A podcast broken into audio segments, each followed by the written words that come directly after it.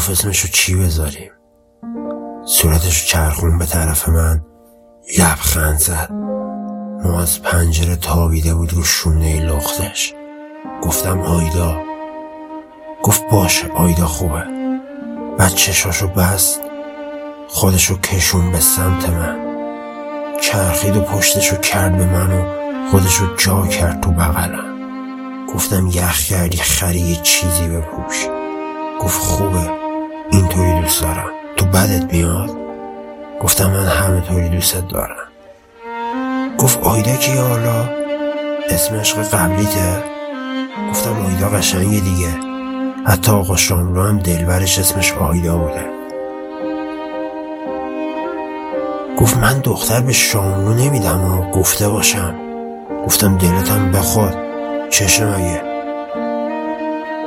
گفت دختر به شاعر و نویسنده و دیوونه میمونه های مثل تو نمیدم گفتم خر رو ببینم خندید. از اون خنده کوچولو کوتا قشنگا که برنده ها دارن وقتی می‌دونن بلدن سرنوشت رو عوض کنن.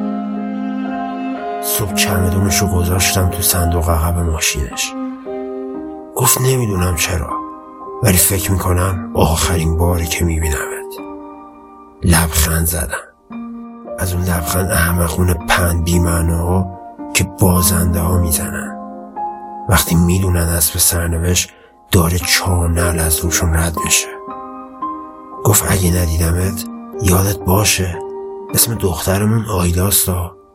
توی دنیای دیگه بیا من و دخترتو پیدا کن. گفتم باشه.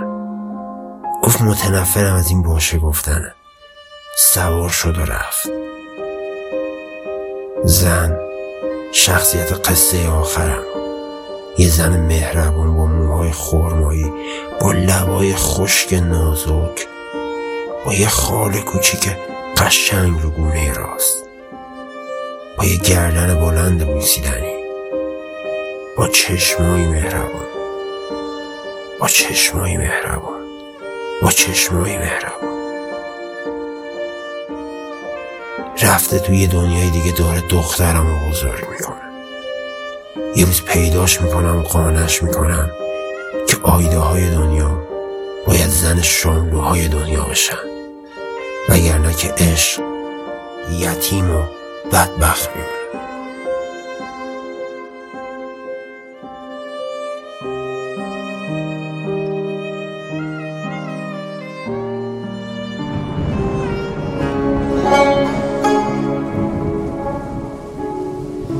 لالا کن دختر زیبای شب لالا کن روی زانوی شقا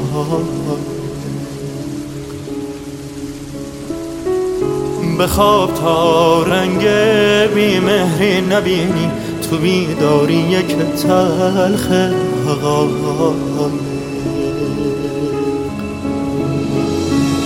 تو مثل التماس من میمونی.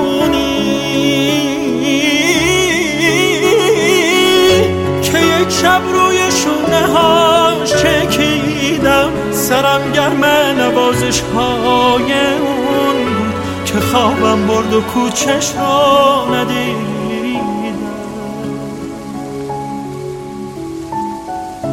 حالا من موندم و یه کنج خلوت که از سقفش غریبی چکه کرد.